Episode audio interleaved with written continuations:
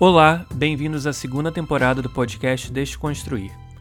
Meu nome é Eric Harding e eu sou coprodutor e co-anfitrião do podcast. Meu parceiro aqui é meu primo Leandro Casale. Toda semana recebemos novos convidados e debatemos política, história e questões sociais centralizando perspectivas esquecidas ou silenciadas. Lembre-se de se inscrever no seu agregador de podcast preferido para receber todos os nossos episódios. E sigam-nos no Instagram, arroba podcast Desconstruir. Deixamos aqui o nosso agradecimento especial aos nossos apoiadores. Se você curte o nosso podcast, qualquer doação recorrente irá ajudar a arcar com os custos que temos para produzi-lo e colocá-lo no ar. O link é apoia.se barra podcast Desconstruir. Ele está na descrição desse episódio também. Além disso, caso queira contribuir numa doação única, você pode fazê-la através do Pix, a chave do Pix é o nosso e-mail, podcastdesconstruir@gmail.com. Fique agora com a conversa dessa semana. Olá, pessoal, sejam muito bem-vindos aqui ao podcast Desconstruir. Meu nome é Eric, eu estou aqui sozinho hoje, sem meu primo, o Leandro Casale, mas ele manda lembranças, tá tudo bem com ele. No próximo episódio, tenho certeza que ele estará aqui conosco. Então, hoje eu tenho o prazer de ter aqui comigo como convidada a professora Paula Aparecida, outra educadora, né? A gente ama educadores aqui nesse podcast. E a Paula, além dela ser professora, ela é candidata atualmente a deputada federal pelo PSOL em São Paulo. Então, já vou passar a bola para ela aqui e deixar ela falar um pouquinho mais. Vai lá, Paula. Muito, muito Olha, obrigado para começo de conversa. Ah, eu que agradeço o convite, a presença no podcast Desconstruir. Podcasts são hoje uma ferramenta da galera se informar e poder ter esse nome, a gente já sabe que já, né, escolhe com quem a gente está falando, com quem de fato tem essa vontade mesmo de se desconstruir. Então, agradeço o Eric, agradeço poder estar conversando com vocês e Boa sexta-feira, muita treta nessas eleições, muita treta nesse mundo. Estou aqui como candidata a deputada federal, uma candidatura independente, radical, de professora da escola pública, né, da escola prisão aí, infelizmente, de regime semiaberto para os filhos da classe trabalhadora e povo pobre, porque é assim que os donos do poder nos tratam. E estou aqui para conversar com vocês hoje. Uh, bora! Vamos lá, então. Bem, já que você tocou nesse ponto, né, da escola prisão, né, infelizmente a gente sabe que principalmente dos últimos seis anos para cá, desde que houve o impeachment né, e afastamento de Dilma Rousseff da presidência, muita coisa ruim vem acontecendo, muito corte de verba, é, são, são vários os problemas que a gente pode ficar aqui enumerando durante horas e horas e horas. Mas você, como professora, especificamente da rede pública, Paula, qual foi a, o, o que você tem visto, acho que é melhor, durante esses últimos anos na, na educação pública que você sente assim que tem afetado especificamente os educadores e a forma como a educação está sendo feita, você que está aí em São Paulo? Olha, aqui em São Paulo a gente vive um panorama muito assim triste, que é o fato de ter o PSDB há quase 30 anos aqui comandando a, no estado de São Paulo, que a gente chama de Tucanistão.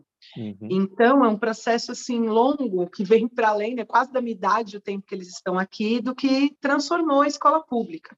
Né?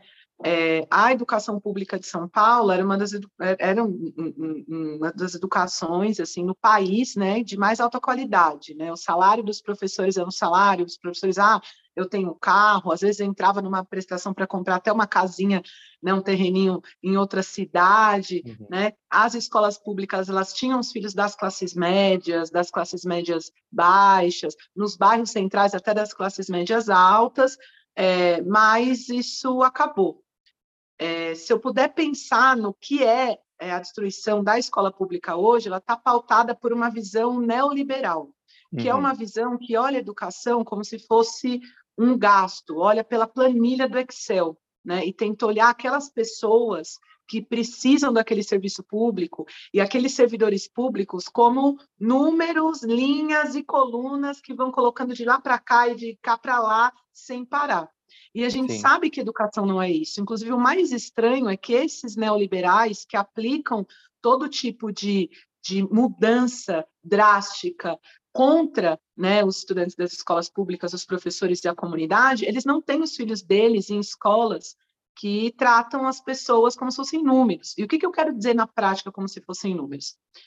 Muito concreto. Você vai em qualquer escola particular, você tem aqui é, no máximo 30 alunos por sala. Tem várias escolas com 15, 20, 25. A norma das escolas é, públicas é, por exemplo, no ensino médio, deixar chegar, chegar a 50, deixar Uau. chegar a 55 com a desculpa de que tem evasão. Então, vai faltar muito aluno, vai ter aluno que não vai para a escola, então a sala fica mais vazia. Então, você já parte do pressuposto que o aluno não vai gostar de ir para a escola, que ele já não vai para a escola, né? Você parte do pressuposto da derrota, que é, Sim. é vou encher porque uma galera vai desistir. Essa é, essa é a primeira questão. A segunda ainda está ligada com o neoliberalismo, que é a, a tarefa de olhar a educação pública como se fosse um caixa forte para ganhar dinheiro, uma fonte de lucro. E aí tem a ver com todas as últimas reformas educacionais que a gente vivenciou. E hoje, na rede pública estadual, a reforma que é a mais nova, né, contra hum. o direito à educação, é a reforma do ensino médio. Né, que foi aprovada pelo governo Temer. Eu fui uma das professoras que estava lá no Memorial da América Latina, né, é, manifestando, inclusive impedindo né, aquela uhum. falsa audiência, pública que fingia que estava escutando a comunidade. Né? Teoricamente, deveria ter tido audiência, mas em São Paulo eles não conseguiram fazer, porque a gente se mobilizou para, de fato, tentar um diálogo com a comunidade. E essa reforma hoje, na prática, significa que os alunos da rede pública do ensino médio não estão tendo acesso a disciplinas científicas. Como assim? Uau. A criança tem um ano, um ano de química, um ano de física, um ano de geografia, um ano de história. Então, todas essas disciplinas científicas que você tem no médio, para além de português, matemática é, e língua estrangeira, você tem um ano. Uhum. Um ano, ao invés de um três. Um ano apenas. E se Uau. você vai em escolas particulares que estão preparando aqueles jovens para o ensino superior, Sim. essa reforma não, não é, não, não se materializou. Então, na prática, é um tipo de reforma que, teoricamente, é optativa para as escolas particulares, é obrigatória para as escolas públicas e garante que você aí estratifique a, não é nem assim o recurso, a qualidade, mas é o tipo de escola. É um outro nível de estratificação social. Então, assim, essa questão da reforma do ensino médio é a mais, no, mais nova novidade, né? Bonito falar assim, nova novidade, né? Vamos mostrar o quanto é novo. É, de, de impedimento mesmo da acesso à educação. Mas quando a gente fala da dificuldade da escola pública hoje no estado de São Paulo, é uma coisa profundamente generalizada, assim, porque a gente fala da capacidade das crianças e dos adolescentes, ao voltar da pandemia, ter, ter assim, a, a, a vontade de ir para a escola, ter uhum. a a capacidade de entender, de voltar a funcionar no método de escola. Tem as perdas, inclusive cognitivas, que estão relacionadas às inúmeras doenças mentais. A escola não tem psicólogo, não tem assistente social. São 35, 40, 45, 50 e tantos alunos por sala. Você não tem uma estrutura para lidar com, com a falta de dinheiro, a falta de recurso. Tem escola hoje no estado de São Paulo que a direção está ilegalmente pegando parte da merenda e distribuindo para os alunos de baixa renda que estão passando fome. Então, a escola hoje ela está lidando com a barbárie da vida. Sempre foi assim, mas quanto mais é, a, a vida fica difícil para os trabalhadores, para o povo pobre, mais a escola tem que responder. Mas antes, a escola tinha mais dinheiro, tinha mais recurso, por exemplo, é, eu converso com os professores mais velhos, eles falam: na minha época, vinha um médico uma vez por mês na escola fazer uma avaliação, vinha um dentista, vinha um oculista uhum. para ver se as crianças estavam enxergando. Isso não uhum. existe mais. Sim. Então, as crianças estão largadas, abandonadas, o professor responsabilizado por isso, e você assim, e cada vez surge uma nova novidade super high-tech, um novo sistema online para você entrar e fazer que vai salvar a vida das crianças, e o governo está criando um sistema online gigantesco com crianças que não têm celular, Verdade. que não têm o aparelho. Então, assim, fica uma esquizofrenia na escola, porque você tem as crianças que têm acesso, tem as crianças que não têm. Como é que você lida com elas numa sala de aula? Com o que, que você trabalha, você não tem o mínimo de equidade naquele espaço da escola pública, o material escolar para elas terem na mão. Então, assim, É, se você, eu só, estou dando essa, essa ideia porque, gente, está faltando professor na escola. A gente está num país com crise econômica, a galera, assim, procurando qualquer bico para fazer, emprego precário, e não querendo dar aulas. Porque não só o salário que não vale a pena, mas é o nível de estresse, de pressão psicológica, de violência nas escolas, de falta de estrutura, e que leva muita gente a não querer, não querer ser professor da escola pública. Então, nossa, sim, é tanta coisa, né, que a gente pode destrinchar, mas uh, mediante ao que você falou em relação à reforma do ensino médio, né? O que que a gente perde? O que que os alunos, o que que a população brasileira perde quando você não tem três anos de física, de química? O que que isso causa a médio e longo prazo na nossa população desses jovens aí que estão entre, não sei, 14, 15, 16, 17, 18 anos, que vão se formar e que não têm a capacidade de fazer nem prestar, de repente, um vestibular, um Enem, e passar num, num, numa prova dessa para poder entrar numa universidade? O que, que a gente perde é, com isso? Eu acho que, é, primeiro, assim, quem perde são os estudantes das escolas públicas, que, se quiserem prestar o Enem ou né, entrar numa universidade e etc. e tal, um concurso público que uhum. seja, mesmo não concurso público, de fato eles né, é, estão sendo reduzidos, mas é, uma provinha para porque hoje existe, né, prova assim para você entrar no emprego, numa empresa, até secretária de algum lugar, você faz uma prova de conhecimento Sim. geral. Então esse estudante ele perde perde a capacidade dele de, entre aspas, competir. É muito triste dizer que, né, que a gente trata de competição quando a gente trata é. de educação, mas ele perde o, o acesso ao conhecimento necessário para tentar qualquer emprego de ensino médio, porque o ensino médio pressupõe o acesso a disciplinas científicas de forma uhum. profunda, e a reforma do ensino médio, ela cinde, é, você tem um ensino médio de humanas, exatas, e um ensino médio de biológicas, e um ensino médio técnico. E não existe essa separação na vida real. O que uhum. você espera de um trabalhador de ensino médio, num concurso público ou no vestibular, isso não existe. Sim. Então, na prática, esse estudante, se ele é um excelente aluno, que batalha, faz tudo, mesmo diante, não tem nem comida direito em casa, mas vai, estuda, estuda e não vai conseguir. Vai ter que, no ano seguinte, fazer um cursinho. Como é que ele vai fazer um cursinho? Tem que trabalhar, tem que sustentar a família. Então, Exatamente. Então, essa criança, ela perde muita oportunidade, muita oportunidade. A gente perde como população porque o ensino científico é fundamental, fundamental. para você ter um pensamento crítico, a capacidade de avaliar o que está acontecendo. As pessoas dizendo que a Terra é, é redonda. Quanto uhum. tempo elas vão ter de ensino médio para descobrir que não é? Ah, mas isso deveria ter sido ensinado no ensino fundamental, ótimo. Então vamos garantir que o ensino médio ensine mais ainda, que seja o espaço de trazer os questionamentos da sociedade para essas crianças entenderem que a Terra não é quadrada, entendeu? Ela é redonda. Uhum. Então, Sim. é um pouco isso, assim. É, Ou plana, como algumas pessoas falam por aí, né? Ou plana, exato, a terra plana. Então, eu acho que, que a gente perde é, um, um, tempo dessa juventude, porque quais são sendo as disciplinas que o governo está colocando no lugar? Vou dar um exemplo para vocês entenderem do que a gente está falando. A gente tinha 3.600 horas de ensino médio garantido, físico, presencial, antes da reforma. Hoje a gente tem 1.800 horas garantidas. o resto é online. Metade. Exato. O resto é online. Ou, inclusive, nessa reforma, eles incluem a possibilidade, ainda não implementaram essa patifaria, mas incluem a possibilidade de créditos, como se fosse aula, é, você crédito trabalho. Então, de você tipo trabalhar na padaria hum. e aquela hora valer como hora de ensino médio. Isso está na proposta, passou na proposta, mas aqui no estado de São Paulo ainda não está sendo implementado.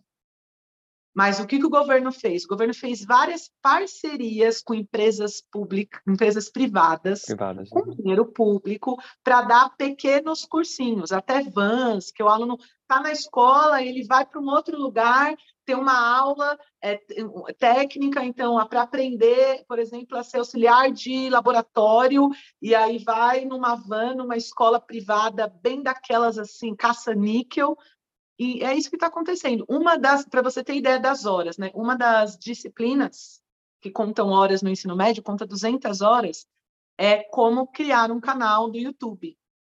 Existe essa disciplina online no estado de São Paulo. Então, tem um processo de emburrecimento da juventude, né? De tratar, inclusive, do governo aqui do estado, de quando viu as ocupações de escola, está construindo uma ideia, desde né, de, de ter sido derrotado pelos estudantes, de empoderamento, Sim. os estudantes mandam.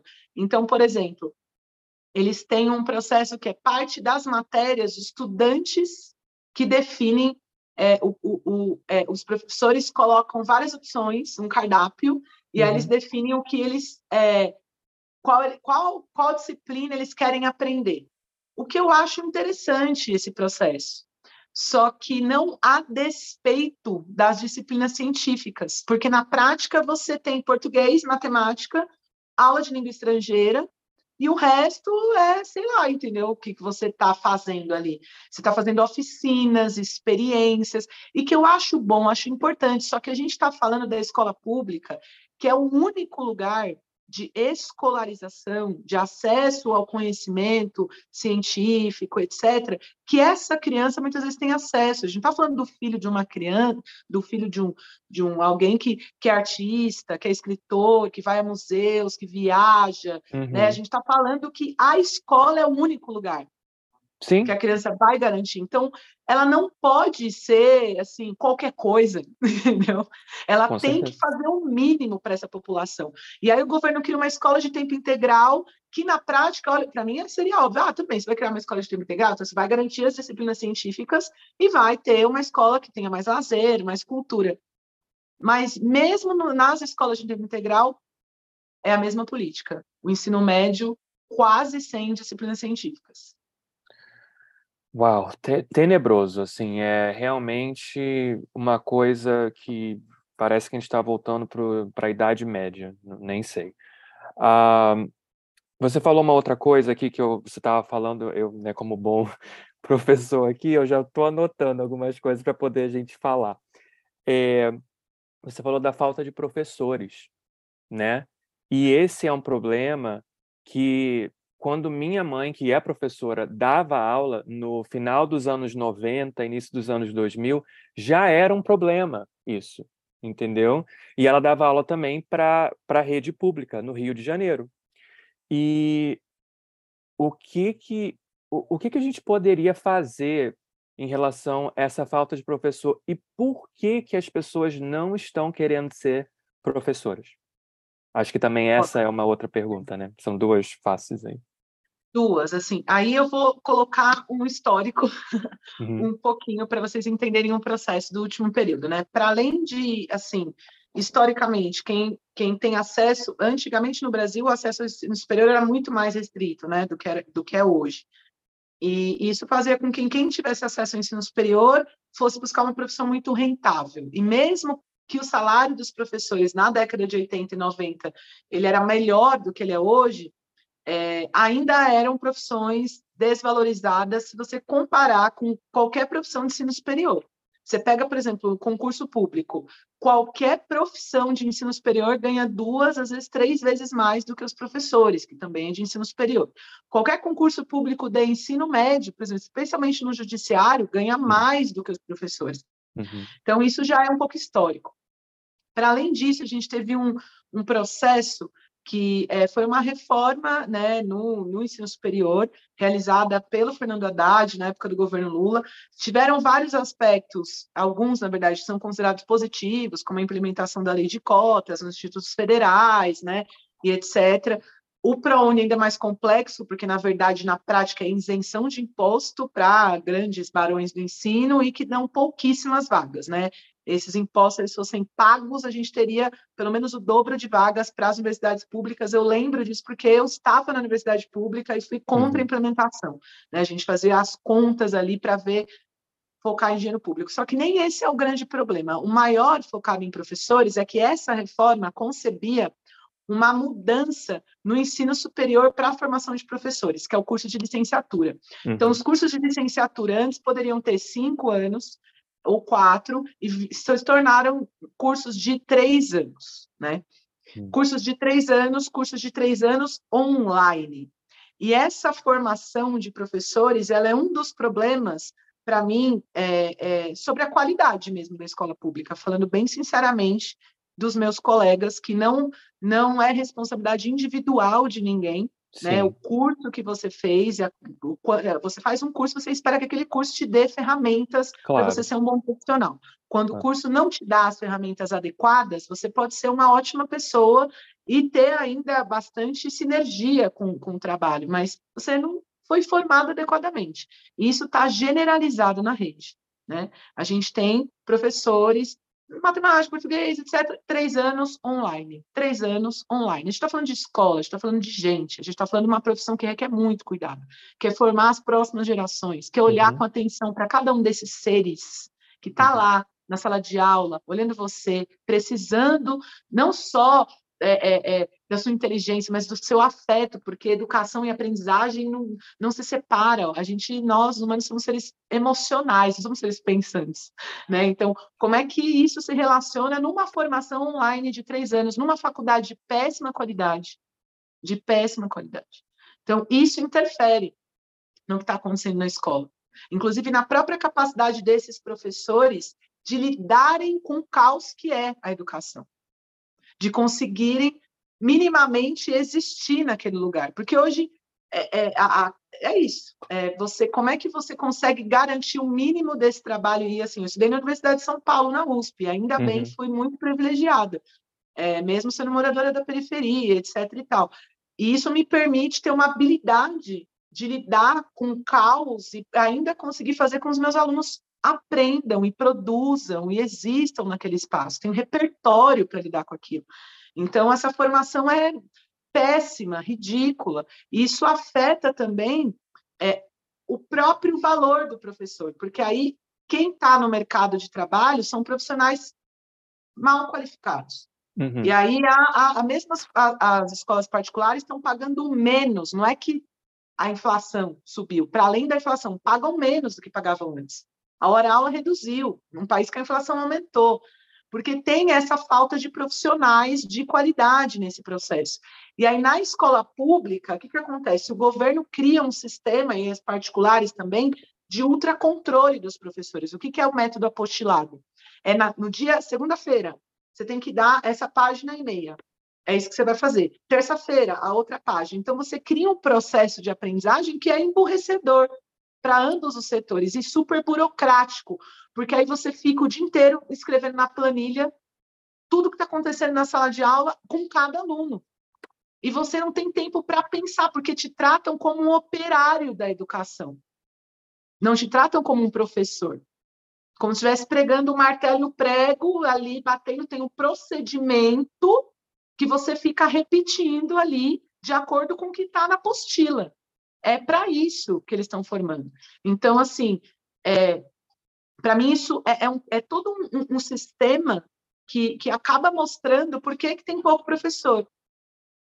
A, a, a, o pessoal entende que os salários estão desvalorizando, as escolas né, aproveitam nesse processo, desvalorizam ainda mais, o governo cria todo um processo de controle que é brutal, que deixa o professor cansado, sem vontade de respirar como o salário é baixo, a galera vai tendo dois empregos, tudo mãe do Cris, pai do Cris, é o pai do Cris, né? Que tinha dois empregos lá no mundo do Cris. E vai virando todo mundo pai do Cris, é dois empregos, são três empregos, é vendendo marmita, é vendendo bombom, é vendendo avô, é vendendo natura, é fazendo ovo de Páscoa, chocolatinho. Uhum. Pa... So, para sobreviver, né? Para sobreviver. sobreviver. Ou como dizia o Maluf, professora não é mal paga, é mal casada. É assim que o Maluf lidava com as greves de professores aqui Nossa. na década de 90. Então, é essa situação. E aí o pessoal fala, eu vou me formar, eu vou, ah, não consegui o ProUni, consegui ProUni, 25%, vou ter que pagar 150 reais, você pode achar muito, mas eu não vou pagar. Vou ter que pagar 400 reais, eu não vou pagar. Uhum. Ah, eu fiz um curso, fui lá trabalhar na escola. Você tem que ficar o dia inteiro preenchendo material, ganhar pouco, a estrutura é um caos, estou tomando uns remedinhos de tarja preta para aguentar estar tá naquele trabalho, vou fazer outra coisa, vou dirigir o Uber. Já vi muitos professores largar a escola para dirigir Uber. É, pois é, a precarização generalizada do trabalho e do trabalhador, né? E é isso, a gente está, igual você falou, a achando a analogia perfeita. A gente está, parece que é martelo, né, procurando prego. E as pessoas não são assim. Como você mesmo disse, nós somos seres emocionais, a gente precisa de atenção, a gente precisa de cuidado, a gente precisa daquele professor que olhe para você. Eu estava até vendo um vídeo um dia desses do MC da que ele falou que a professora, né? Uhum. Esqueci o nome dela, mas se você olhar aí nas redes sociais, você acha. É, ele falando, eu estou aqui hoje por causa de uma professora. A minha professora viu que eu tinha interesse em histórias em quadrinhos e aquela mulher, ela pegava e tirava o tempo dela para poder ensinar para mim a matéria em formato de história em quadrinho. Olha o cuidado, olha o tempo, olha a dedicação que algo como esse, né? Como esse, esse fato aí. E, e não acontece, não acontece porque a gente não tem, a gente não tem esse tempo, a gente não tem mas gente, parece que realmente você não pode nem nem se dar o direito de você tirar um tempo para você como professor, como educador, entendeu? O autocuidado ele não existe. Porque como é que você vai ter autocuidado se você tem que lidar com uma classe de 50 alunos? Que você sabe que são 50 histórias diferentes, 50 realidades às vezes diferentes, na é verdade, como você falou, muitas vezes não tem acesso nem a um celular, que sai internet, a um computador. Como é que vai fazer aula online? Não existe, isso não existe. Daí existe para quem é filho de pessoas de classe média, né? Entendeu? Mas, ó, e uma outra coisa. Lembrar, sabe que hum. você me fez, mas desculpa te interromper. É, como era a vida dos professores. Quando eu fui estudar um pouco da história do magistério no Brasil, em São Paulo, na década de 20, eles só aceitavam mulheres para ser professoras, mulheres solteiras, e tinha um estatuto de comportamento. Okay. Tinha um código de comportamento. Você não podia ter relações sexuais você tinha era, é, é, é, tipo o professor ele é assim ele não é um ser humano. É uma freira. É uma freira. E isso tem a ver com esse trabalho feminino né? Porque eu fui fazer esse estudo escrevi até um artigo que mostra que a categoria do magistério é mal remunerada e maltratada por conta dessa divisão sexual do trabalho, de entender que é um trabalho de cuidado, é um trabalho, extensão da casa, extensão dessa coisa maternal. Então, isso não é trabalho, né? Você está lá dando aula, é como se estivesse lavando uma louça, limpando o bumbum, como se limpar o bumbum de bebê e lavar a louça não fosse trabalho. Com né? certeza, né? né? Então, as mulheres não precisam ganhar dinheiro, não é uma profissão, é uma capacidade, sei lá, nasce com a vagina, não sei. É uma vocação, aí, né? Você é nasceu mulher. É. é é uma vocação. Então, tudo isso justifica os baixos salários e a precarização. Inclusive, na década, é legal a gente ver, na época eu dei uma olhada na, nas discussões, no, nos espaços de poder, nas câmeras, sobre ter ou não escola pública, hum. qual é a hum. remuneração dos professores, e as elites tinham essa discussão mesmo, não é invenção, eles falavam dessa forma. Não, isso é um trabalho que as mulheres vão fazer, porque elas sabem cuidar. Então, tem tudo a ver, não, é, é não garantir a classe trabalhadora, ao povo pobre, o direito ao conhecimento é, no máximo, transformar a escola pública nesse lugar como se fosse uma creche, entendeu? Uma uhum, creche uhum. para adolescentes. Esse é o projeto político, esse é o projeto da reforma do ensino médio. E aí a gente vai ser contra, né? Claro, sempre, sempre, sempre. E você vê que em 100 anos, né, nada mudou. Pelo contrário, ele só se fortificou ainda mais esse tipo de pensamento, né? Ficou cada vez mais enraizado. E esse, ainda bem que você tocou nesse ponto, porque era justamente aí que eu queria chegar, porque eu ia perguntar, não é porque a gente considera a educação, principalmente a educação pública, né? Porque quando a gente está falando aqui, a gente está falando da, desde a primeira série até a terceira série do ensino médio, né? Que é o que a maioria esmagadora da população brasileira vai ter acesso quando tem, né? Vamos colocar aí, até o ensino médio às vezes é um luxo para certas pessoas. Mas a gente não está falando do ensino superior, que eu também detesto esse nome, superior, como se fosse alguma coisa assim, já elitizada já pelo nome, né? Então, é, porque você vê muitos professores homens dando aulas em faculdades, né? Minha mãe, ela falou que quando ela estava na faculdade, a maioria dos professores dela eram homens, mas uhum. na faculdade né, na faculdade. Então, você tem essa feminilização, acho que é essa palavra, da, da, da categoria, né, de educação, né? Então, assim, é muito triste, porque você, mais uma vez, ver mulheres sendo desvalorizadas, porque se a maioria das trabalhadoras são mulheres e a gente acha que ela já tem essa vocação, né?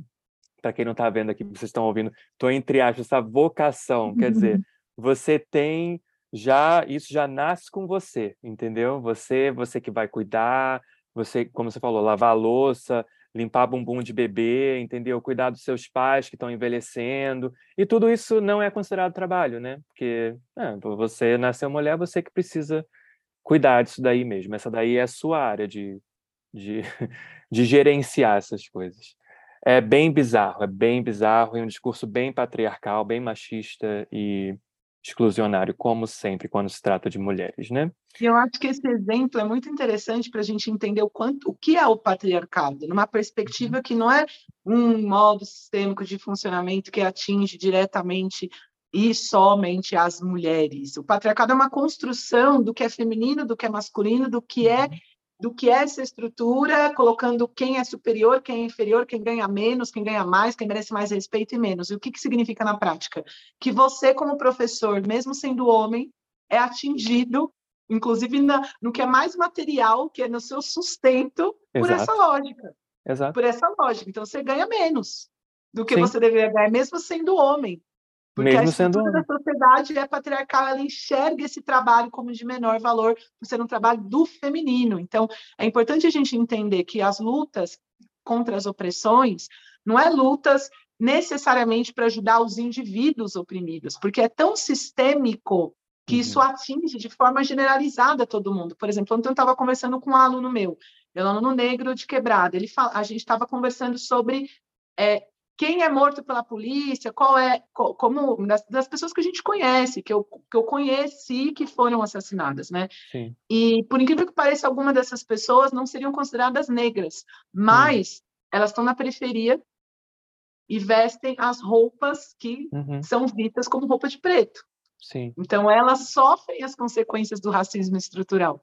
É muito doido esse processo. E na questão da educação é isso, enfermagem, educação, toda a profissão de cuidado, ela é mal remunerada, vista como uma extensão do cuidado do lar e da casa, de um dever, e, e todo mundo recebe menos por isso.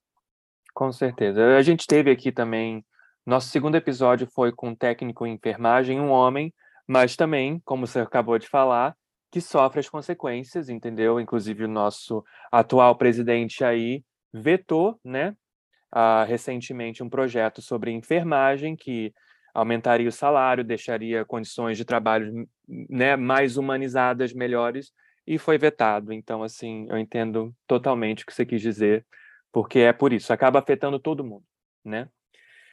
Então, vamos lá. É, bom, a gente falou aqui sobre educação, acho que a gente pode falar sobre educação o podcast o inteiro, inteiro, o ano inteiro, é, pois é, um podcast Deixa eu é colocar, então, um negócio para você.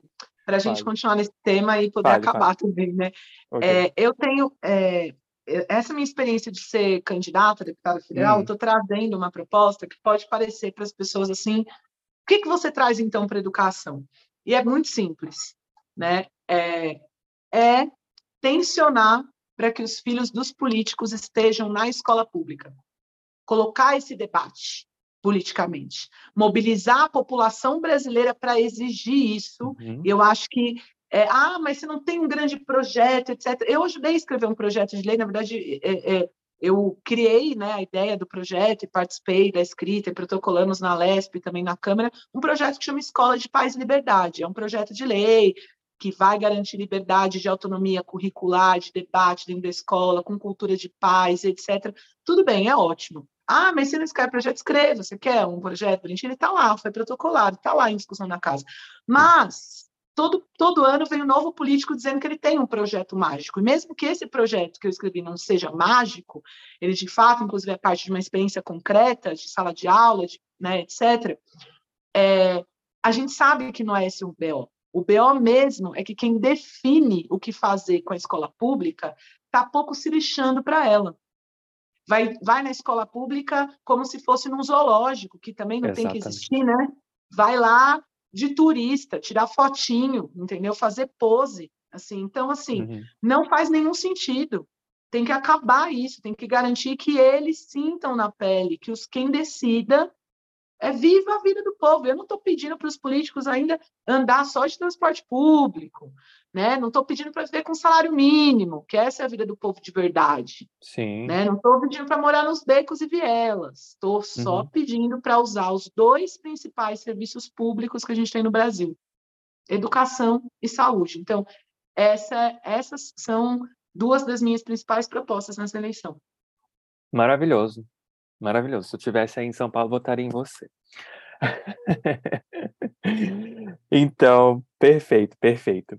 E assim, já indo por esse viés, a minha próxima, né, já que a gente está falando sobre educação, e a gente fala sobre né, lucro, a gente fala sobre por que, que a educação é sucateada. Então, queria que a gente falasse um pouquinho sobre economia, já que você tem também, né, a, você é contra, aliás, a lei de responsabilidade fiscal. Então, queria que você falasse um pouquinho mais sobre isso, sobre essa lei e por que que você é contrária a ela, já que algumas pessoas defendem isso com unhas e dentes. É, eu acho que é muito existe um mecanismo de você é, impedir que debates aconteçam. O mecanismo é tratar aquilo de forma tão complexa para que seja só para os especialistas e que na prática ninguém consiga tomar aquelas decisões. Então, dizer que economia é coisa de economista, para mim é péssimo, porque economia é coisa do povo. É o meu dinheiro, é o seu dinheiro, é o nosso recurso, é o que faz com o nosso país, com tudo, com a força vital das pessoas, com a terra, com os animais, com a natureza. Então, economia é algo que todo mundo tem que meter a mão. E a gente tem que simplificar o processo, porque para mim a gente tem que tratar economista do jeito que a gente tem que tratar advogado, entendeu? São linguagens para a uhum. gente conseguir chegar no objetivo. E o nosso objetivo primeiro tem que ser garantir que as pessoas tenham uma vida digna. E aí eu vou falar um palavrão, peço desculpa para vocês. Pode assim. falar, que é livre. Ah, e foda-se os bancos. Porque banco não existe. Você não consegue tocar num banco. O banco não respira, banco não pensa, banco não sente, entendeu? Então, banco que se foda. Ah, mas o mecanismo da economia vai quebrar. Vamos sentando então, vamos qual é o mecanismo que a gente precisa fazer? Qual é a jogada política? Qual é o processo para garantir de parar de dar o dinheiro do povo para os bancos? Uhum. Porque, porque é tão mais fácil a gente enxergar que o sistema quebra, ao invés de perceber que o importante é as pessoas não quebrarem. E as pessoas estão quebrando. Então, de novo, foda-se o sistema. Ah, mas temos que. Então, vamos sentar e pensar sobre isso. Por que, que eu coloco isso? Porque os economistas que dizem não, você está sendo irresponsável com essa estrutura etc., são economistas que têm casa, comida, carro do ano, viajam para fora, para Miami. A questão fundamental é Parça, se você tivesse lá passando fome, precisando do Auxílio Brasil para comer, sem dinheiro para pagar o aluguel, você, você ia fazer o quê? Você ia dar um jeito de garantir que o dinheiro que existe no Estado brasileiro fosse para você, para sua família, para todo mundo. E é esse jeito que a gente precisa dar. E o primeiro jeito é não tem que ter lei de responsabilidade fiscal, tem que ter lei de responsabilidade social. A gente só paga o banco depois da gente cuidar das pessoas. E a minha proposta é direto isso. Primeiro, isso é óbvio que tem gente sem casa, sem comida e sem emprego no Brasil. Vamos resolver isso? Vamos, vamos resolver isso. Então, vamos parar de pagar, inclusive, a dívida pública, o pessoal já fica louco. Ah, vão pagar toda a dívida, e tem gente que tem dinheiro na dívida que é pobre. Pobre não, né, gente? É que a classe média está lá com a sua rendinha, tá ótimo. A gente só não paga os bancos internacionais, os bancos e os investidores internacionais. Você que está aí, classe média, morrendo de medo dos pobres, tudo bem. Não vamos pagar a dívida dos bancos e do, dos investidores internacionais até Olha como eu sou bondosa. Eu tô zoando, né? Bondosa. Até a gente, todo mundo ter casa, comida, emprego. Ah, mas não dá, não sei, não sei o. Como assim não dá? Vamos pegar essa grana. O governo Bolsonaro, a primeira medida do Paulo Guedes lá em 2020, em março, foi liberar um trilhão para os bancos, reduzindo, inclusive, e ainda reduziu o spread bancário, que é aquele dinheiro que ele tem que deixar lá no Banco Central guardado, como se fosse uma poupança caso quebre. Então, os bancos tiveram muito mais grana, mais de um trilhão na mão, para poder brincar no mercado financeiro e uh, lucrar. Por isso que eles lucraram, bateram recorde de lucro nessa pandemia. Uhum. Porque eles tiveram dinheiro nosso, do povo brasileiro. E até o bostinho do Paulo Guedes foi, fala, foi falar mal dos bancos. A gente liberou um trilhão e eles não emprestaram para as pessoas. A gente queria que eles emprestassem em juros baixos. Outra coisa dos juros. A gente tinha na nossa Constituição, em 89, uhum. saiu que os bancos tinham limite para cobrar juros das pessoas. E esses limites existem em outros países. Na Suíça existe limite, na França existe limite, na Inglaterra existe limite. O Estado fala, ó, você pode cobrar juros até aqui. Aqui é a farra do rolê louco.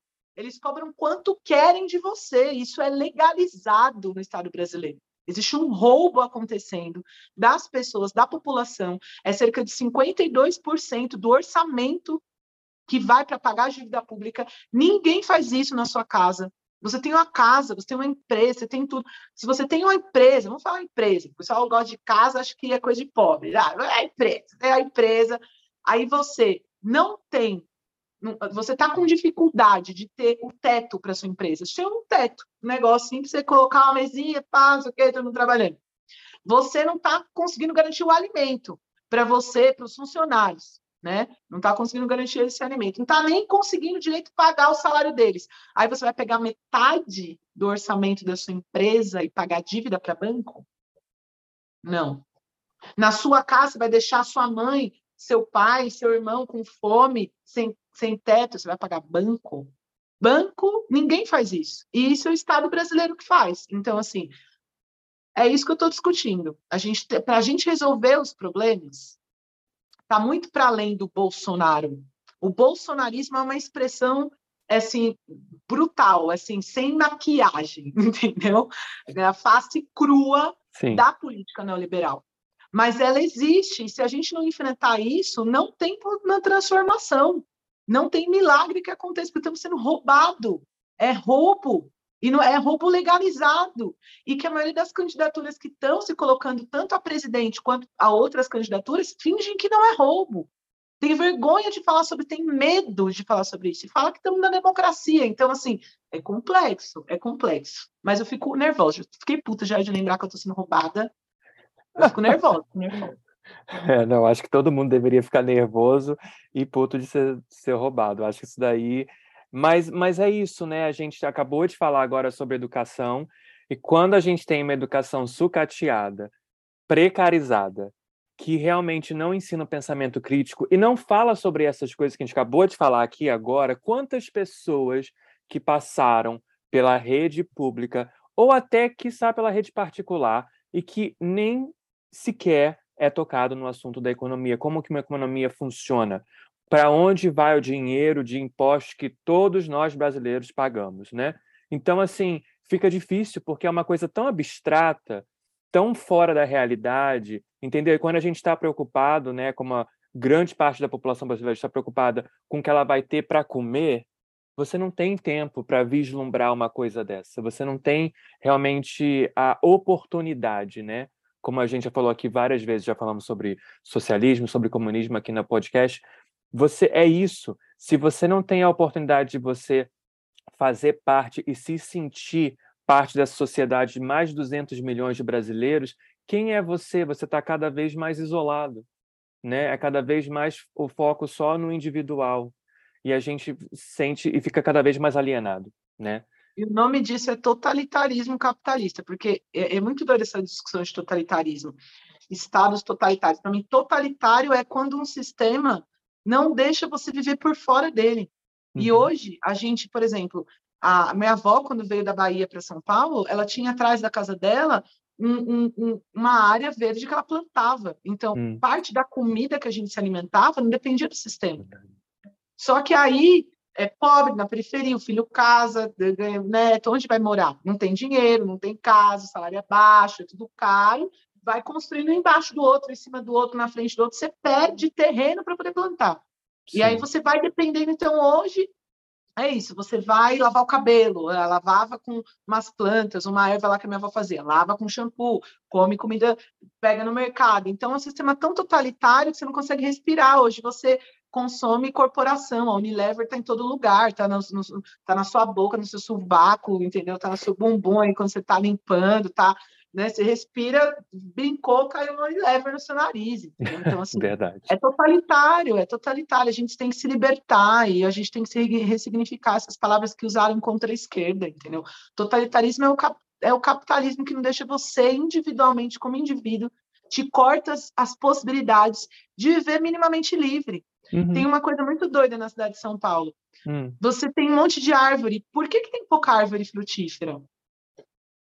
Olha que louco, por que, que não tem árvore só frutífera? Vamos plantar um monte de frutífera? Porque aí a pessoa está com fome, ela, putz, peraí, deixa eu pegar. Meu tio contou uma ideia para mim que ele parou de gostar de jaca. Eu falei, ai, tio, por quê? Ele falou, porque quando eu, eu era jovem, eu não tinha, a gente não tinha dinheiro, minha mãe não tinha dinheiro para fazer marmita, e eu ia, às vezes eu ficava com fome, e eu almoçava numa jaqueira.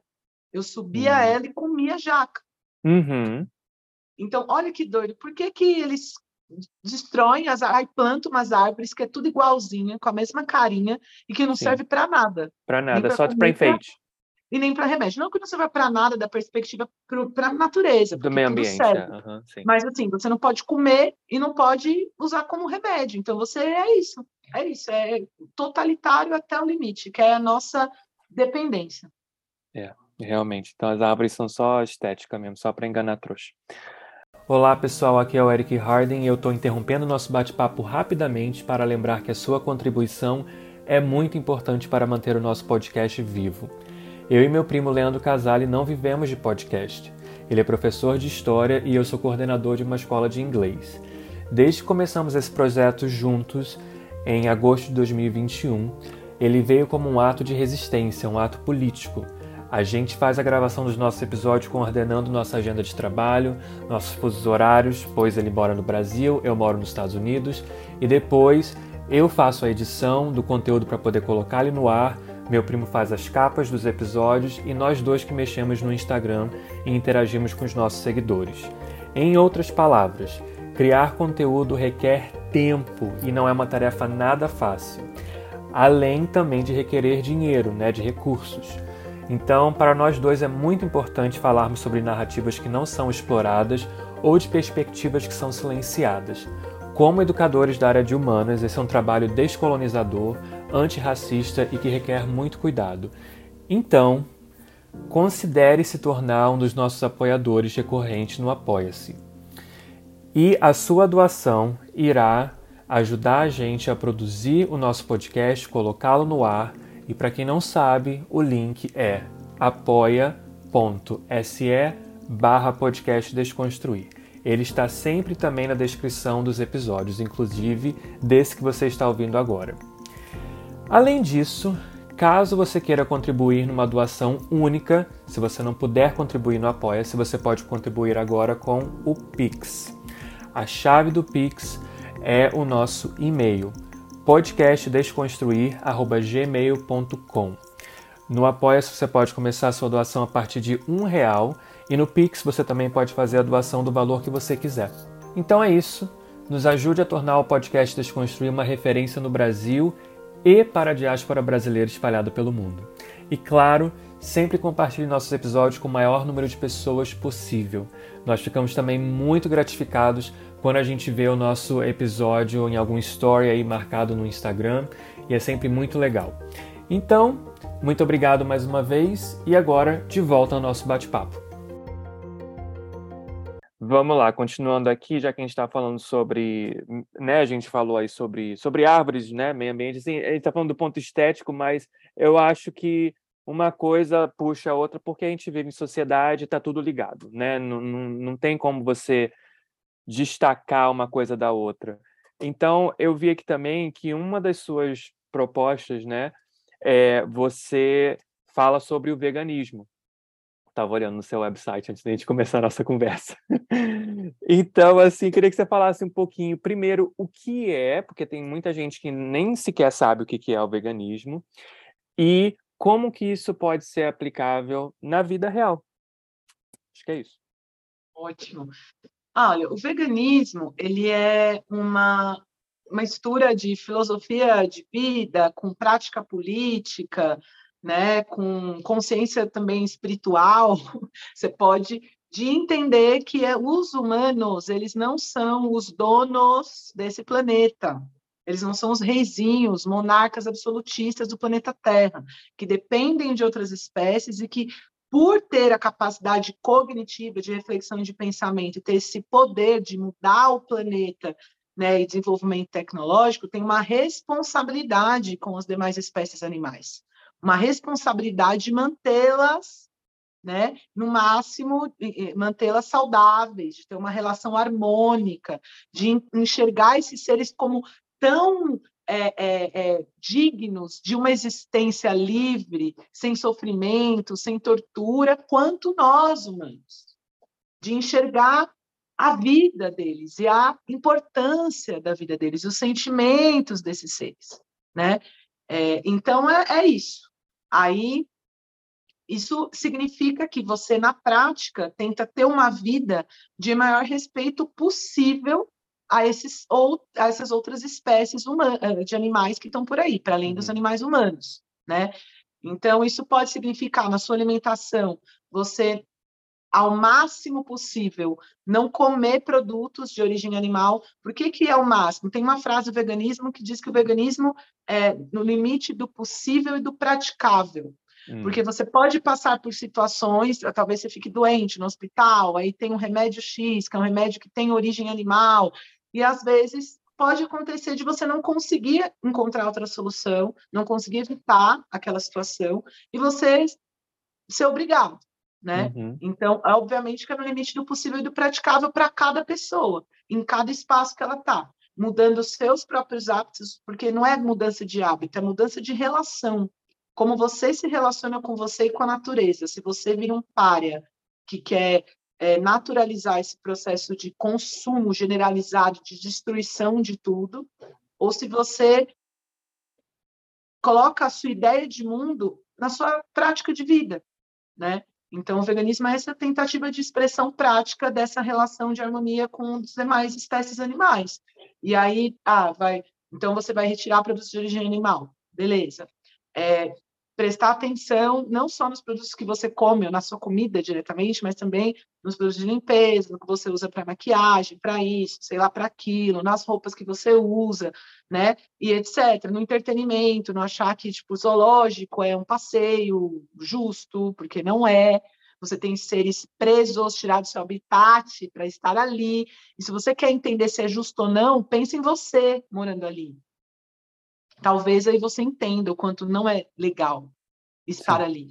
Né? Então é muito simples, os animais têm um ambiente correto, adequado, que há gerações, milhares, milhões de anos, é, os seus antepassados estavam nesse lugar e são roubados dos seus, dos seus grupos, né, familiares, das suas relações de afeto, porque animais têm relações de afeto, galera os seres sencientes, né, os animais sencientes, aqueles que têm um sistema nervoso desenvolvido, os mamíferos e outras espécies. Então é isso, temos, não dá para SeaWorld, usar os golfinhos girando, o golfinho lugar de golfinho no mar. Então tem, tem esses processos aí que você vai é, se relacionando com esses animais. Eu acho que é isso, eu respondi. Respondeu. Eu tenho só uma dúvida assim, em relação ao veganismo, porque, não sei, talvez, né, como tem tanta propaganda de, né, de coisas assim, de consumo e de eh, né, como que a gente, o que a gente deve comer, quantas horas a, a cada quantas horas você deve comer, né, o que você deve fazer. Então, assim, para mim, o veganismo sempre me pareceu uma coisa muito distante da realidade, a, até da minha realidade, entendeu? Eu, tipo, ao longo dos anos, eu fui diminuindo drasticamente o consumo, por exemplo, de carne vermelha, né? Então, assim, é uma coisa que hoje já não me faz tanta falta, sabe?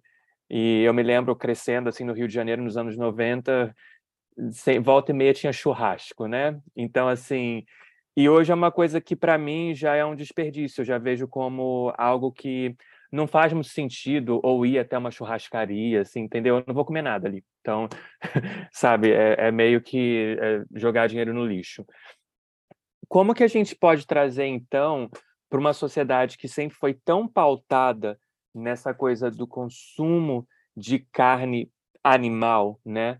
A, a carne vermelha, né? A carne bovina, a carne de, de frango, a né, linguiça, carne de porco, por exemplo, como que a gente consegue, então, sair dessa, dessa mente, né, dessa coisa de consumo, que a proteína só vem desse consumo dessa carne animal, para ter uma vida mais harmoniosa, digamos assim, com ah, o restante né, do nosso meio ambiente?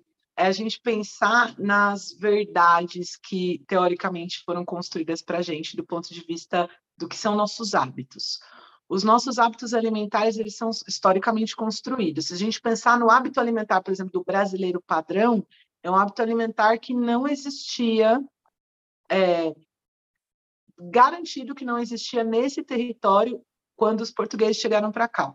E mesmo durante a colonização, ainda foi uma colonização que reproduzia o modo de alimentação dos povos originários aqui dessa terra. Então, assim, a, essa alimentação de carne bovina, frango, etc., que a base, inclusive menos peixe, né, a base do que se vende como alimentação, por exemplo, aqui no Brasil, uhum. é, um, um, é, é, assim, é um, um, um, hábito da escravidão, resultado da colonização. Então, assim, não tem muito tempo, né? então, não. é uma. Foi ontem, questão de história foi ontem.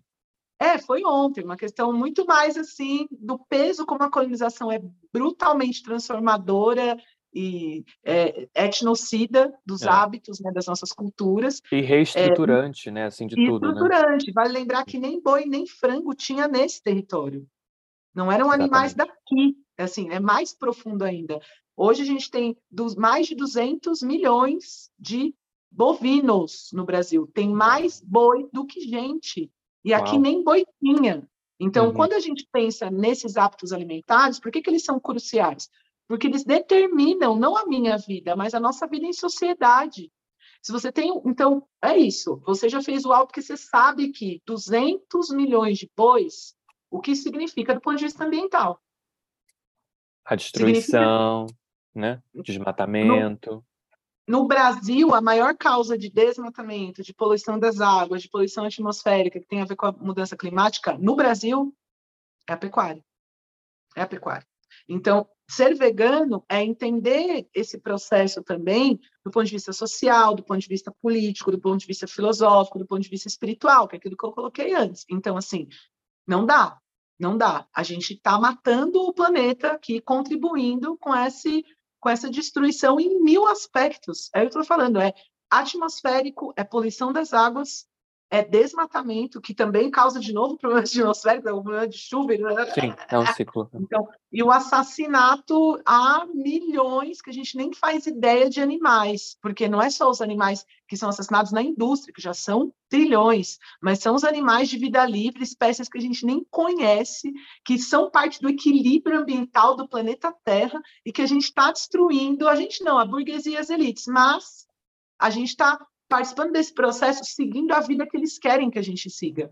E o comer é a coisa, assim, a comida e a água são as questões mais estruturais da nossa vida. Então, se a burguesia te diz, a água não tem o que fazer, estou aqui em São Paulo, estou na Sabesp, quando eu vou em algum lugar que eu sei que tem uma água aí, né, que vem de vem da bica, vem da nascente, eu, nossa, tenho um orgasmo de felicidade. Às vezes levo para casa assim a garrafinha para beber depois, entendeu? Mas a comida. Então, como é que você está deixando isso para eles? Isso é alienação. O capitalismo te transforma em alienado das coisas mais importantes da sua vida. A água é comida, ponto. Tem que ter comida sem veneno. Porque é simples, tem que ser sem veneno. Não tem, eu preciso explicar porque se você sem veneno é só comida. Não. Pelo amor de Deus, entendeu? É. Só que não é um, uma pauta que a gente leva tão a sério, porque o capitalismo nos ensinou que o mais importante é o mais fútil. A gente leva a sério a cor da nossa roupa, a cor do nosso vestido, como vai estar o cabelo, que música a gente vai escutar, o livro que a gente vai ler, o, se o fulano gosta de um político ou de outro. Ah, então você está falando que eleição não é importante? É, é, quer dizer que a gente pode discutir política? Pode, mas se às vezes você está brigando com outro porque você gosta de um, ele gosta de outro, e vocês dois precisam estar discutindo como é que a gente vai acabar com os venenos na comida. Sim. E aí o veganismo é parte desse processo, de buscar essa relação de harmonia, porque assim, ah, então o vegano tem que ser naturalmente defensor do meio ambiente? Assim, é uma questão lógica para mim que o vegano tem que ser anticapitalista, porque o capitalismo é um bagulho assim, é, antropocêntrico para os animais, não faz sentido colocar uma cerca e falar, isso é meu, como é dele? É tudo nosso, família, chegou, é tudo nosso. Propriedade privada é coisa de humano. Então, assim, coisa de humano, vamos lá. É, é vegano, anticapitalista, entendeu? E, obviamente, tem que ter uma conexão com o meio ambiente, porque, desculpa, se você defende os animais, os animais estão lá, na vida livre, numa relação as, eles precisam de cada árvore, entendeu? De cada rio limpo para viver. Então, você vai defender esses seres de vida livre, você tem que defender as árvores, tem que defender a água, tem que defender aquele ambiente. Então, para mim, assim, é uma posição política. E aí, última questão: quem é de esquerda para mim e não avançou ainda a entender que a relação harmônica com os animais não humanos é parte da revolução que a gente precisa fazer, e quem e esse controle, exploração da natureza é, é fundamental para a dominação capitalista burguesa, que não entender essa relação e aí se colocar pela libertação animal, não entendeu ainda como funciona o capitalismo e não entendeu ainda que lado que está da revolução. Infelizmente, é muito triste galera projetar uma revolução que cada trabalhador vai ter a sua picanha. Assim, é, é, é como é que eu digo? Costumo dizer, é utopia reacionária, entendeu? Isso aí. é, faz sentido. Reacionária. Em faz nome sentido. do socialismo, assim, isso aí para mim é, é Vamos lá, gente, pelo amor. Vai pedir para os bolsominions estudar, então vamos dar uma estudadinha também. Também, né? É verdade. Não, é verdade, é verdade. Eu, Concordo e assim, sendo bem honesto comigo mesmo, é uma coisa que eu tenho que trabalhar em mim, essa dependência de, de carne animal, por exemplo, sabe? É uma coisa que eu tô nesse caminho. Eu já tô, como eu falei, já não consumo mais tanta carne vermelha. Ah, e tipo, eu procuro quando eu posso comer de uma maneira que eu não esteja, sei lá, tirando mais do que o necessário, sabe? Então, mas, mas é, eu acho que também é uma coisa que vai da consciência, né? Que a gente tem que meio que causar nas pessoas, igual você acabou de falar aí agora, né? Você ser de esquerda e você querer comer né, o seu bife lá é meio contraditório, né? É, para mim está muito relacionado a ser, tipo, ser de esquerda e querer que a sua mulher lave louça e faça comida para você, entendeu? Porque é, é tipo, ah, é um hábito, é um costume, mas é um negócio que me ajuda tanto, entendeu? Que eu tenho tanto prazer. É, você tem prazer, deve ter mesmo em ver a mulher lavando e cozinhando para você. Você deve, para você deve ser legal saber que você vai lá numa vaga de emprego e aquela pessoa negra mesmo tendo melhor formação que você não vai pegar o emprego, que é mais garantido que você tem esse emprego. São todas coisas boas para você individualmente parecem que são boas, mas é isso. Que posição que você vai tomar, entendeu? Porque senão a gente, cada um está de um lado da trincheira. No limite, no limite, é, é, é, isso. Assim, ou o socialismo é uma relação harmônica com a natureza, o mais harmônica possível, na medida do possível e do praticável, uhum. ou não é, e nem merece existir. E a gente tem que explicar isso, porque se o socialismo é antirracista, antimachista, ele tem que ser antiespecista. Não existe vida nesse planeta em, é se mais... não for em harmonia com as demais espécies. O planeta não funciona assim. Se a gente se a abelha morre, não tem mais planeta Terra. Se os seres humanos morrem, o planeta continua. Então, você acha que você é melhor que quem na fila do pão, entendeu? Hum. Na mãe natureza, você é bosta nenhuma, entendeu? Então, Sim. cresce e aparece. fantástico, fantástico, adorei. É... Nossa, acho que só essa daí, se eu tivesse um... que tirar um trecho do, do podcast para poder colocar, seria esse que você acabou de falar aí. e olha que eu nem achei, você ver, né, como é que a gente também. Uh, eu falar de mim. Como eu também, às vezes, fico desconexo né, das coisas, porque a gente está falando de meio ambiente, sem meio ambiente não existe vida na Terra. Né? Sem água, sem comida, com ar poluído, não existe. É igual você falou, a gente vai, nós seres humanos, vamos morrer o planeta vai continuar aqui. Ele vai se refazer de alguma maneira, entendeu? É, é incrível isso. E a gente, acho que é isso. A gente se sente a, a parte, né? Afastado do, do que é isso guerra tá contra a natureza. O capitalismo é, é isso, é guerra contra a natureza. Contra a mãe natureza, contra a nossa natureza, para a gente não ser quem a gente é, do jeito que a gente quer, não ter liberdade. Então é guerra permanente. Aí cria uma lógica naturofóbica, que as pessoas têm medo da natureza, têm medo dos animais, têm medo dos bichos, dependente da tecnologia, e aí você muda até o seu sistema de sono, de regulamentação. A galera, tipo, hoje é isso, o Homo sapiens sapiens dorme às duas da manhã, entendeu? à meia-noite, era para dormir às sete da às seis da tarde. E aí assim que o sol se. É, no pôr do sol, é. É, então, assim, é isso, é, é naturofóbico, esse, é guerra contra a natureza. E aí também isso está ligado com a questão é, racial e de gênero, porque a natureza, o que a gente chama de mulher do ponto de vista arquetípico, né? A gente está falando de reprodução, de capacidade reprodutiva, de dar a vida, de fazer uhum. nascer e criar que é uma coisa importantíssima para o capitalismo, é controlar a vida, controlar a reprodução dessa vida. Né? Então, as mulheres têm esse controle histórico, não que o patriarcado surgiu com o capitalismo, mas para o capitalismo é fundamental você controlar a vida, controlar quem cuida da vida, porque aí sobra para as mulheres não só parir, mas cuidar da vida, e cuidar da vida quando está próximo a morrer, né? que é cuidar dos idosos e etc. também. Então, tem tudo a ver. E o processo raci do racismo no capitalismo, ele está ligado a desmerecer todo modo de vida que, que sejam modos de vida mais harmônicos com a natureza. Que sejam modos de vida de populações ancestrais. Uhum ele é, tá para isso, é a tecnologia versus é, é, tipo a barbárie, entendeu? É, é, a civilização versus a barbárie. Então trata esses povos como povos menores, povos vagos que nos envolveram, porque uhum. nananã, porque como selvagens, aquela palavra bem clássica, né? São selvagens. E tratam tão. E é muito doido esse rolê, né? Porque, mano, como é que vai a Inglaterra, essa branquitude eurocêntrica, chega na Índia, uma civilização de, sei lá, 10 mil anos, com Isso. uma cultura super complexa e rica, rica. e fala: uhum. a gente é a civilização? É. A civilização do quê, cara pálida? Tá tirando a uhum. favela, uhum. entendeu? Verdade, é, verdade. A gente tá falando isso daqui um dia depois que a monarca lá do Reino Unido morreu. Uh, morreu a monarquia, né? Infelizmente. É, entendeu? não, não, a monarquia dia, continua. Que dia. Que dia, né? Pois é. E, assim, uma das coisas também que eu vi no, no seu site, né, que eu estava dando uma olhadinha lá antes da gente começar, foi, você falou que você está afiliada ao PSOL, correto? Sim. E aí você falou também que a sua candidatura é uma candidatura mais radical em relação uhum. ao que eu acho que é a plataforma do partido nesse momento.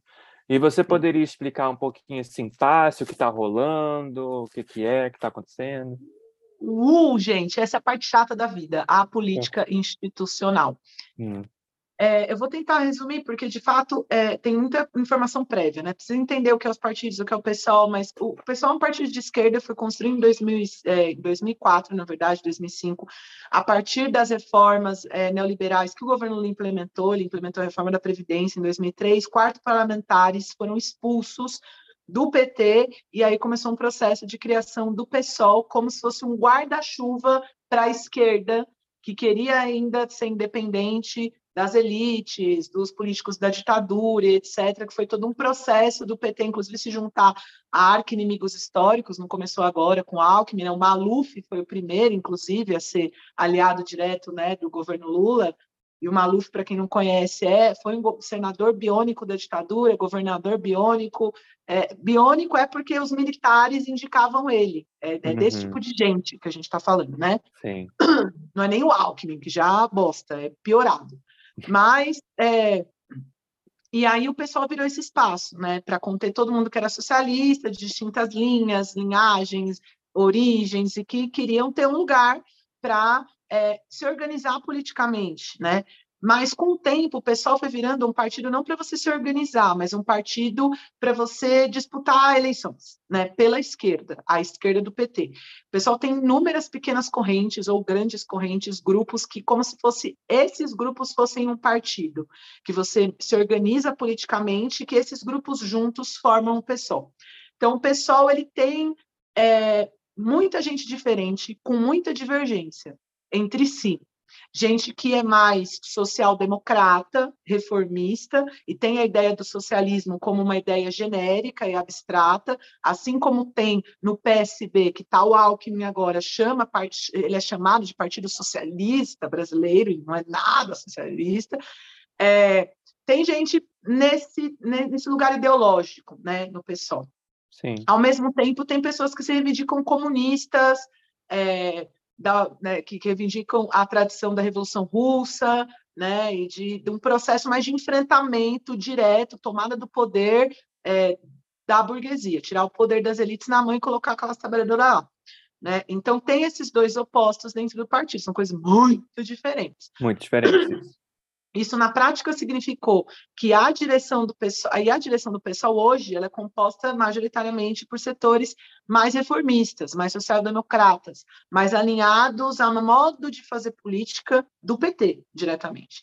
E isso, o pessoal nesse sentido está é, tá mudando bastante. Tem muita gente saindo, muito ainda não, mas um número razoável de fundadores do partido. O Plínio de Arruda Sampaio Júnior, que é filho do Plínio de Arruda, foi candidato a presidente do partido, ele saiu junto com uma fração de fundadores do PSOL.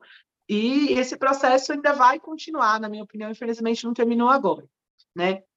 O pessoal teria uma candidatura própria do Glauber, quase metade da, do partido, não do partido, mas da direção nacional do partido. Por que eu digo isso? Porque a direção nacional é a direção que foi votada em Congresso né, no, no ano anterior, no ano passado. É, o partido não é igual à direção nacional. E os militantes do partido não foram consultados em vários processos de decisão. A Aliança Lula-Alckmin não foi consultado. A Aliança com Márcio França em São Paulo não foi consultados é, Aliança com a Haddad, não foram consultados. É, federação com a rede, não foram consultados. Então, hum. mudanças estruturais e fundamentais para o caráter político do partido, elas são tomadas na direção, né? Uhum. É, mas é muito interessante porque eles dizem, ah, mas no Congresso a gente discutiu isso, mas o Congresso eles não gostam é um, uma coisa doida, né? É as manobras da burocracia. Não deixa aprovar no Congresso alguma resolução que impeça a direção nacional de fazer alguma coisa. Então, hum. a, a, resolução no Congresso foi: o pessoal tem que ter um programa radical, independente, nananã, para negociar com uma frente de esquerda.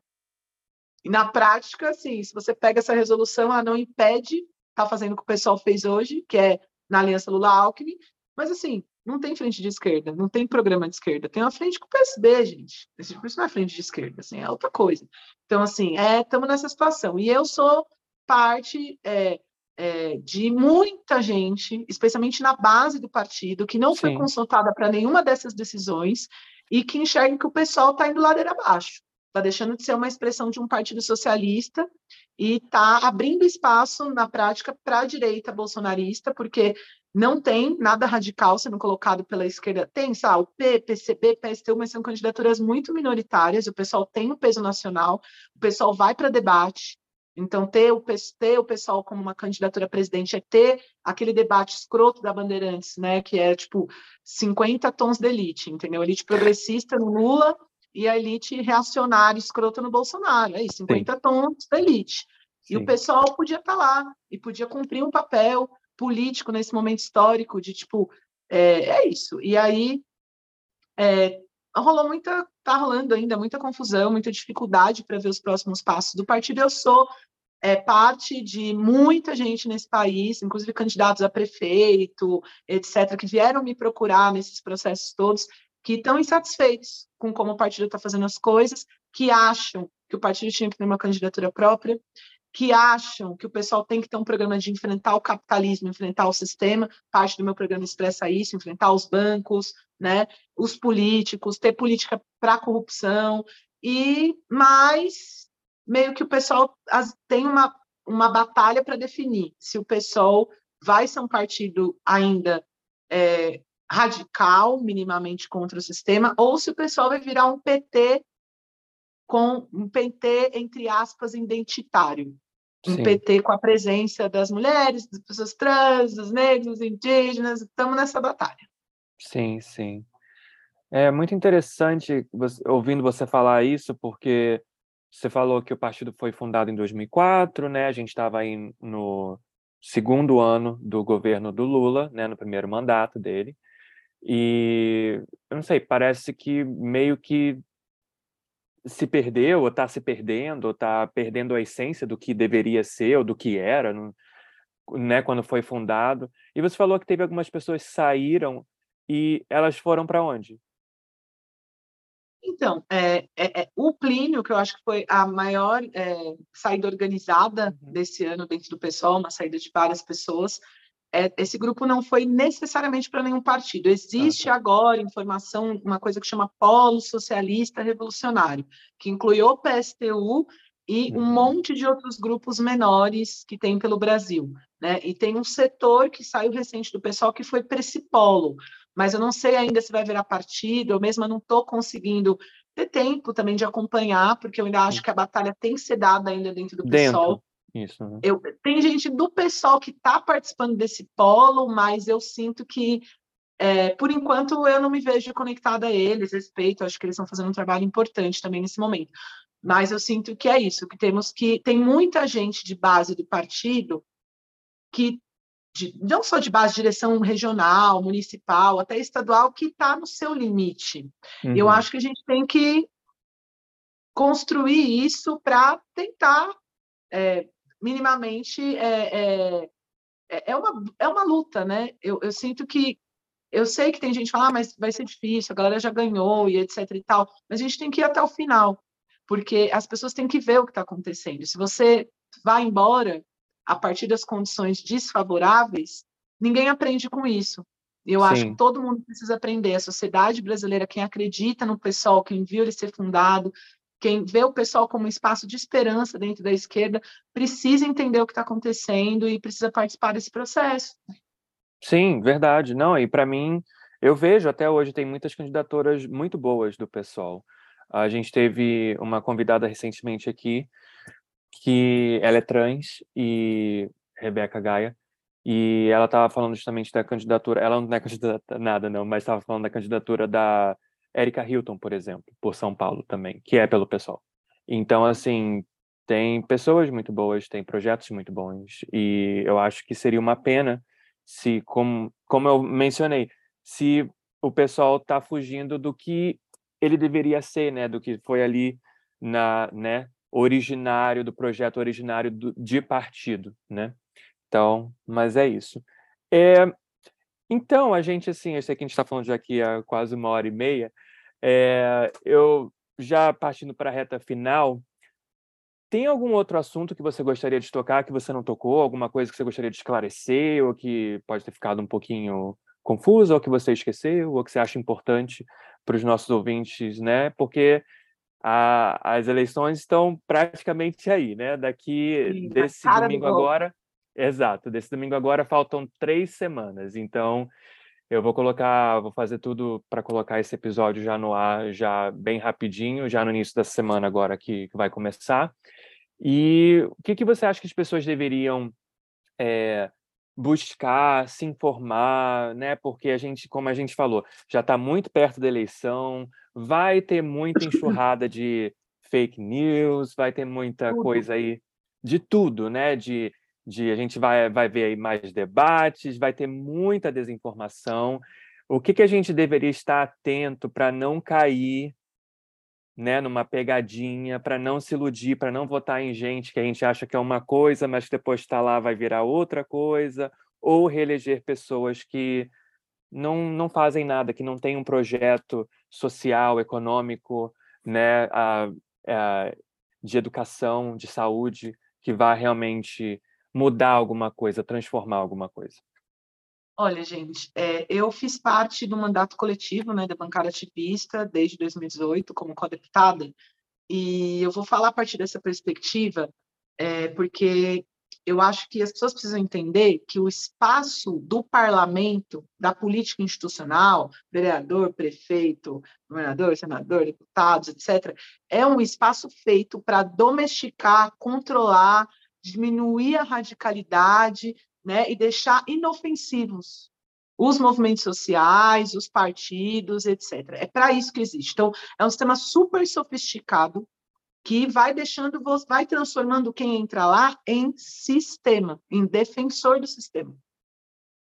E eu estou colocando isso por uma experiência concreta disso, inclusive, eu ver me atingir. E como a minha radicalidade, o meu enfrentamento com o sistema também diminuiu. Então, faço um balanço. A minha candidatura, inclusive, é uma expressão disso. É, é uma síntese do que eu vivi e do que eu não consegui defender, ou não me organizei para fazer isso, né, a partir de uma domesticação altamente sofisticada, altamente sofisticada, né? Para além da corrupção e da grande corrupção, poder e privilégio se colocando para decidir a vida dos outros em relações cotidianas com senhores do poder te transforma. E aí a gente tem uma política que é baseada em políticos profissionais, pessoas que não fazem mais nada da vida além de ser político. E não é ser político no sentido que eu e você temos que ser, que todo mundo tem que ser, que é pensar política, que é pensar a vida. É ser político igual, igual a um professor, igual a um taxista, igual a uma cozinheira. Profissão. Carreirista, né? É uma, uma profissão, uma carreira, isso. É uma carreira. E não pode ser uma carreira, seja pela direita, seja pela esquerda, seja pelo centro, não pode. Isso domestica, controle, coloca a pessoa mais favorável ao sistema, independente da ética e da moral. Vamos parar com essa discussão da direita bolsonarista de dizer que eu tenho valor, eu sou honesto. A gente não mede, não pode medir as coisas desde uma perspectiva abstrata, que tem quem valor e quem é honesto ou não. Uhum. A gente uhum. tem que entender que as estruturas elas determinam muita coisa. Se você tem uma estrutura que é em si feita para corromper, ela vai corromper. Pode corromper pouco, pode corromper gigantescamente. Sim. Por que, que eu estou dizendo isso? Porque é importante não dar espaço para esse tipo de política carreirista, seja pela direita ou pela esquerda. Não dá, não dê esse espaço. Pode ser uma pessoa muito louca que leva vários projetos, etc., mas ela vai ser menos radical e vai se domesticar cada vez mais no sistema. Segundo, entender que a gente precisa garantir no Congresso Nacional o ano que vem gente que tenha opinião e histórico independente das alianças que estão sendo feitas por aí. Por que, que eu digo isso? Obviamente, aqui a gente está falando de um campo de gente que vai lutar contra o fascismo e contra o bolsonarismo. Então, não estamos falando, não vote em pessoas que estão ligadas a essa outra direita, porque é um projeto de destruição mesmo da natureza, né? A gente já sabe, não vou nem entrar, quem vê esse podcast está no final já deve estar tá com essa decoreba de cor. Mas pela esquerda, né, entre os defensores de direitos humanos, etc., a gente tem que ter gente lá que tem a coragem de defender esses direitos, que diz defender, doa a quem doer. Mesmo que tenha que atacar o seu aliado. E esse é o problema que eu vejo na próxima eleição a esquerda está domesticada pela aliança Lula-Alckmin. E se a gente não tiver, ano que vem, uma esquerda radical no Congresso, a gente corre o risco de quem tomar a frente seja o bolsonarismo. Numa oposição que vai rolar o lulismo. E que tem que rolar. Porque já está prometendo ser um, ser um governo mais, entendeu, neoliberal ainda do que foi. Então, assim, o que, que a gente precisa garantir de gente que seja independente disso, que tenha uma postura crítica desde já, que consiga estar ligada aos movimentos sociais sem estar atada pelas alianças com as elites. Então, assim, é por isso que eu estou me candidatando, inclusive. Porque eu vejo que são poucas candidaturas pelo país que estão nessa disposição. E se a gente conseguir garantir esse grupo lá, a gente pode ter, é, a gente pode não perder a população brasileira para a direita. Porque se, se, tem esse espaço vazio de oposição ao governo Lula, porque vai ter, vai ser uma política neoliberal, a gente está numa crise, crise econômica, crise mundial, amados, a direita vai canalizar. E aí a galera fala que é fascismo. Não, o governo Bolsonaro não é fascismo. Fascismo são hordas organizadas na rua, impedindo a organização política, convencendo as massas de trabalhadores do país que eles devem combater com violência aqueles que estão se organizando minimamente pela esquerda. E aí, na prática, se a gente não tem uma oposição ao sistema, e o fascismo se coloca como oposição ao sistema vigente, se a gente não tem uma oposição ao sistema pela esquerda, aí a gente entregou a classe trabalhadora e o povo pobre para o Bolsonaro e para as igrejas, entendeu? Então, assim, para as igrejas que são conservadoras e né, reacionárias. Reacionárias. Uhum. Da hora e firmeza que não está nesse lugar. Mas é isso, por isso que eu estou me candidatando, isso que eu falo para vocês. Presta atenção, porque senão você vai colocar a gente lá ano que vem que vai justificar o que o governo Lula for fazer, porque o Bolsonaro é oposição. E aí a gente virou sistema até o final. E não dá, não dá para fazer isso. A gente tem que buscar a nossa saída, ser da classe trabalhadora e povo pobre. O bolsonarismo cresceu porque ele tem programa. Ele apresenta uma visão de futuro. A esquerda não tem visão de futuro. A visão é voltar para o passado e fazer acordo com as elites. O sonho que a gente vende é sonho de merda nenhuma. Então, a gente tem que colocar a gente lá que esteja na disposição de colocar o sonho em realidade, doa quem doer. E aí é por isso também que eu estou me candidatando e vote com essa reflexão aí na cidade que você está, no estado que você está, etc e tal. E se estiver em São Paulo, né? Estamos 5099. tá aí. Muito bom, muito bom. Paula, é, para a gente terminar, então, eu sempre peço né, aos nossos convidados é, para eles deixarem. Eu sei né, que, assim, a dica maior é para as pessoas votarem conscientemente, procurarem quem que elas estão votando, procurarem realmente o que, que elas têm como plano, né? Como projetos, o que elas já fizeram até aqui, né? De onde elas vieram também, né? Quem está por trás das candidaturas de cada pessoa, isso é extremamente importante. E mas a gente sempre pede alguma coisa, uh, tipo, um livro, um filme, uma recomendação de alguma coisa que você acha que seja importante, que você esteja curtindo nesse momento. Pode ser relacionado ao tema de hoje, pode não ser relacionado ao tema de hoje. Fique livre sinta-se à vontade. Pode ser um álbum pode. também de música, pode ser qualquer coisa. Eu vou zoar vocês e falar que o meu tema de hoje é campanha.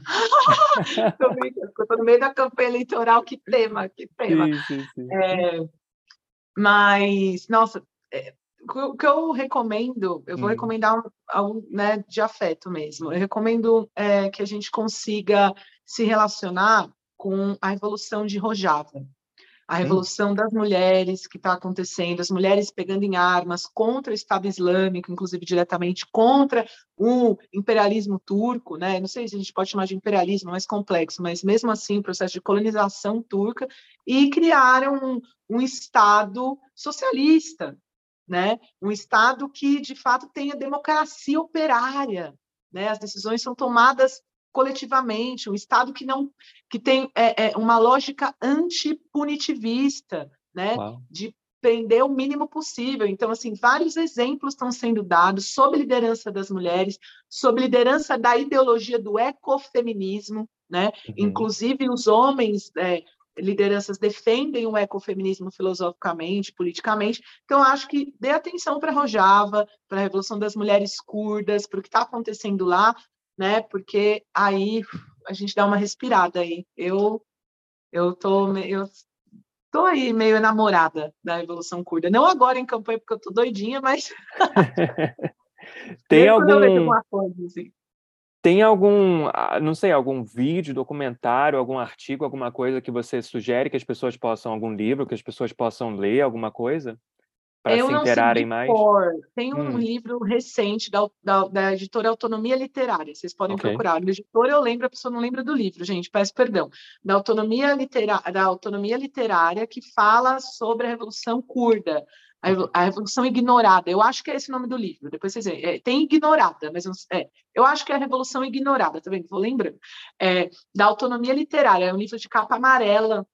Tem umas mulheres em preto e branco, assim. Então, quais essas indicações vocês acham? É uma primeira leitura que, inclusive, vocês vão entender por que, que ignoram essa revolução. Também tem, tem todo um debate na esquerda, né? Por que, que se ignora essa revolução? Só um, um um, uma pitadinha de pimenta para vocês ficarem curiosos, a direção política dessa revolução era uma direção que vinha da tradição dos PCs, dos partidos comunistas, né, que se dizia hum. marxista-leninista. E eles romperam com o marxismo-leninismo e adotaram uma forma é, que é chamada de mais anarquista, mas não necessariamente se chamam de anarquistas, se chamam de socialistas numa perspectiva ecofeminista. Muito doido esse processo. Olha que, olha que loucura teórica Nossa. política prática. Ótimo, já estou adorando aqui. Eu vou com certeza olhar pode deixar que eu coloco lá, eu vou, vou jogar na internet, vou pesquisar e coloco o título certinho, direitinho, mas já vou, já anotei aqui, fiz minha anotação. E eu tenho uma curiosidade, então, já, será que posso fazer uma pergunta? Pode, okay. imagina. Então, já como a gente já teve aqui, várias pessoas já falaram sobre feminismo, como eu falei, sobre socialismo, sobre comunismo, sobre bolsonarismo, sobre cristianismo, a correlação dessas duas coisas. Então, assim, a gente tem vários episódios lá, pessoal. Vocês podem, podem ir lá, que tem um. Assim, você está chegando aqui agora, tem um histórico bem legal de episódios que a gente já fez. Eu nunca fiz essa pergunta antes, mas aqui você falando me, me, me deu essa curiosidade. O que foi que te radicalizou, Paula? Minha Nossa Senhora, amado, eu acho que eu já nasci com Joguei essa bomba fogo. no final. Eu acho que eu já nasci com o rabo pegando fogo. Eu sempre fui meio, meio assim, é, radical. Uhum. eu sempre fui meio radical, assim. A minha família, minha avó, uhum. ela foi militante do PT, é, é, doméstica, retirante nordestina das comunidades eclesiais de base da Igreja Católica da Brasilândia. Então, também eu, eu, eu cresci vendo a minha avó uma figura muito forte, uma figura feminina muito forte, liderança popular e tal. É, eu acho que isso ajudou a criação dos meus pais. A minha mãe foi uma pessoa sempre que incentivava eu a, a fazer, a, a materializar as minhas ideias e tipo questionar todas as coisas. Eu acho que não sei, mas eu sempre fui assim. Então, tipo, a minha família, para você ter ideia, Hum. Eu cheguei um dia para minha prima e falei assim: ai, amiga, essa família tá muito hétero, né? Tá precisando de alguém gay. Aí ela falou: é, tá precisando. Aí eu falei assim: ai, amiga, mas eu acho que eu sou bi. Eu acho que você. Ela falou assim: não, mas você, você, você não vale. Eu falei, mas por que você não vale? Porque você já é toda estranha, entendeu? Então, tipo, você ninguém vai ligar. Tem que ser outra pessoa da família. Aí eu falei, não acredito. Eu não posso nem, nem, entendeu? Eu não posso nem sofrer esse negócio aí, agora eu não gostei. Quer dizer que para mim tá tudo certo. Aí ela falou, você ninguém liga, fala, tem que ser uma outra pessoa para todo mundo falar, oh. Ótimo. Na escola, ó, oh, a pessoa que tem dois namorados, ó, oh, entendeu? Uhum. A pessoa, a pessoa sempre a pessoa aí que, entendeu? Não rapa o pelo, ó, oh, eu sempre sou essa pessoa. Aí a pessoa fala, nossa, é espírito, é espírito mesmo. Mas porque tem uma coisa que eu falava para os meus alunos em sala de aula que eu acho que uhum. tem a ver com o meu espírito, assim, que é eu contava histórias, né? a escravidão, a colonização, as mulheres, nanana. aí sempre falavam assim em sala, não, professora, mas se eu tivesse naquela época, assim, eu o que eu ia fazer, mas eu tô no cu, não sei o quê, eu ia arregaçar, tá tirando a favela, vai me zoar, não sou trouxa. Eu falei, ah, agora é fácil você falar. Você olha lá uma realidade de 50, 100 anos atrás, e você Sim. olha para aquilo e fala assim, ah, eu nunca aceitaria. Mas e se você tivesse lá, deve... se você nascesse naquela época? Então vamos pensar para agora. Sua tarefa agora é olhar aquilo que você é hoje e pensar: Será que daqui a 50 anos, 100 anos, quando eu olhar para trás, qual é o papel que eu vou ter cumprido na história? O papel daqueles que eu olho e falo, oh, foram a vanguarda, foram a liderança, trouxeram ali a nossa necessidade, o óbvio, ou você vai ser parte do sistema opressor comum normal daquela época histórica? Qual é o papel que você vai ter cumprido nessa terra, amado? Aí eles ficavam olhando assim. Você tem que olhar, daqui a 50 anos, olhar para o que você falou como, para o que você viveu como, para o que você propôs como. Aí a galera, é, professor, é, é foda, professor, é foda. ótimo, ótimo. E com essa reflexão aqui, eu acho que é perfeita. Antes da gente ir, fale só onde é que as pessoas podem encontrar sobre você, sobre a sua candidatura. Faz uhum. aí o seu, o seu recado final. Mas a lei da responsabilidade está aí, tem a proposta do, do político na escola pública, no SUS, mas você encontra tudo é, em todas as redes sociais, prof. Paula Aparecida, tudo junto. Prof. Paula Aparecida, Instagram, Facebook, tem até Twitter, tem tudo. Eu não uso tudo assim, porque né, eu também não sei usar tudo, mas a gente vai usando, até o TikTok estou usando. Uau, e tem um site também, Prof. Uhum. Paula Aparecida, www.profpaulaparecida.com.br, não mega site, mas tem várias informações lá, tem uns clipes, tem até umas matérias que saíram no jornal, se quiser ver o que já saiu, as coisas que eu já fiz, tá tudo lá.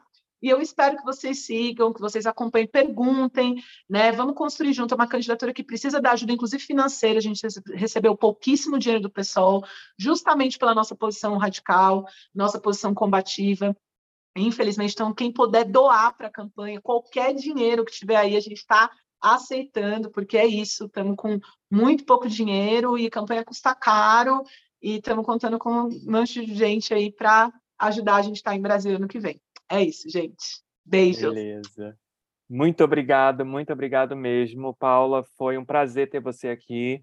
E é isso. Muito boa sorte, viu? Espero ver você ah, ano que vem em Brasília, viu? Uh, prazer foi meu, maravilhoso. Beijos, lindo. Muito obrigada mesmo. A conversa foi obrigado, ótima. Obrigado, obrigado. Até mais, gente. Obrigado mais uma vez por ouvir o podcast Desconstruir. Um agradecimento em especial aos nossos apoiadores. O que você puder contribuir conosco no apoia será muito, muito bem-vindo. Sua doação recorrente de qualquer valor irá ajudar a arcar com os custos que temos para produzir e colocar o nosso podcast no ar. O link do Apoia-se é apoia.se barra podcast Desconstruir. Ele está na descrição desse episódio também. Além disso, caso queira contribuir numa doação única, você pode fazê-la através do Pix. A chave do Pix é o nosso e-mail, podcastdesconstruir.gmail.com. Inscreva-se no seu agregador de podcast favorito para receber todos os nossos episódios assim que forem lançados. Nos vemos e trocamos ideias lá no Instagram, arroba podcastdesconstruir. Sua resenha de 5 estrelas no seu agregador preferido é uma excelente forma de divulgar nosso trabalho. Isso nos dá maior visibilidade, por exemplo, no Apple Podcasts, Spotify e Google Podcasts, e faz com que mais pessoas possam descobrir nosso trabalho. Se você curtiu essa conversa, compartilhe o episódio com outras pessoas. Nada substitui a propaganda boca a boca. Nossa intenção é de que as conversas do podcast Desconstruir agreguem conhecimento e ajudem a expandir os corações e as mentes dos nossos ouvintes atuais e dos que ainda virão. Pode ter certeza de que fazemos tudo isso com muito carinho e dedicação. A gente quer saber: o que você vai desconstruir hoje?